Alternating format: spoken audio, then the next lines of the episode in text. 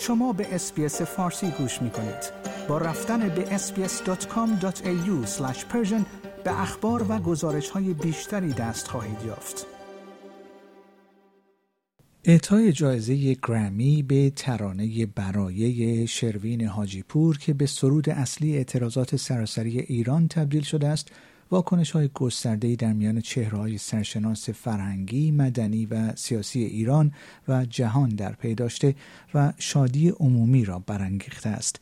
در 65 مین دوره از مراسم گرامی جایزه بهترین ترانه برای تغییر اجتماعی به ترانه برای ساخته آقای شروین حاجی پور اعطا شد جیل بایدن بانوی اول ایالات متحده و همسر جو بایدن رئیس جمهور آمریکا با حضور در مراسم جایزه گرمی نام شروین حاجی پور را به عنوان نخستین برنده جایزه بخش جدید جوایز گرمی یعنی آهنگ برای تغییر اجتماعی اعلام کرد.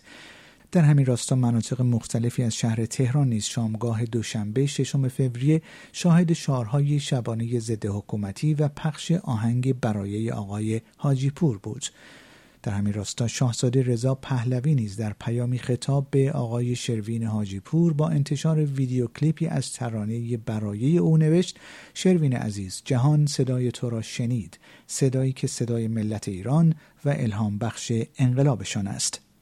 مسیح علی نژاد روزنامه‌نگار و فعال حقوق بشر نیز در صفحه توییترش نوشت زمانی اگر در کف خیابان کشته می شدیم یا با تناب دار آویزان می شدیم کسی صدای ما را نمی شنید. اکنون اما فریاد اعتراض ما موسیقی و هنر ما مرزهای جهان را در نوردیده است و این صدای انقلاب زن زندگی آزادی است حامد اسماعیلیون سخنگوی انجمن پرواز پی اس 752 نیز در توییتی به زبان انگلیسی با زنده کردن یاد قربانیان نقض حقوق بشر توسط جمهوری اسلامی گفت برای شروین، برای توماج، برای فریدون فرخزاد، برای همه هنرمندانی که توسط رژیم اسلامی کشته، شکنجه یا زندانی شدند.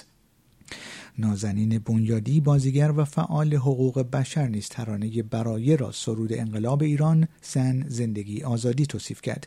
چندین خواننده پاپ مشهور از جمله گوگوش نصرالله معین ابراهیم حامدی ملقب به ابی و داریوش اقبالی هم برنده شدن این جایزه را به آقای حاجی پور تبریک گفتند.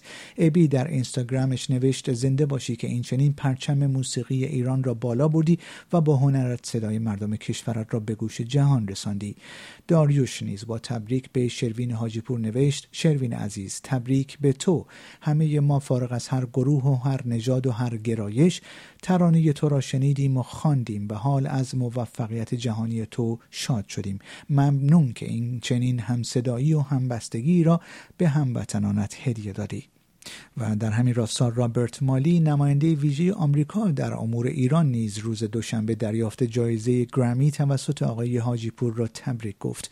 او نیز در صفحه توییترش نوشت همانطوری که بانوی اول آمریکا گفت آهنگ شروین حاجی پور به نام برای همچنان در سراسر جهان تنین انگیز و الهام بخش است. جایزه بهترین آهنگ آن برای تغییر اجتماعی ادای احترام به مردم ایران است.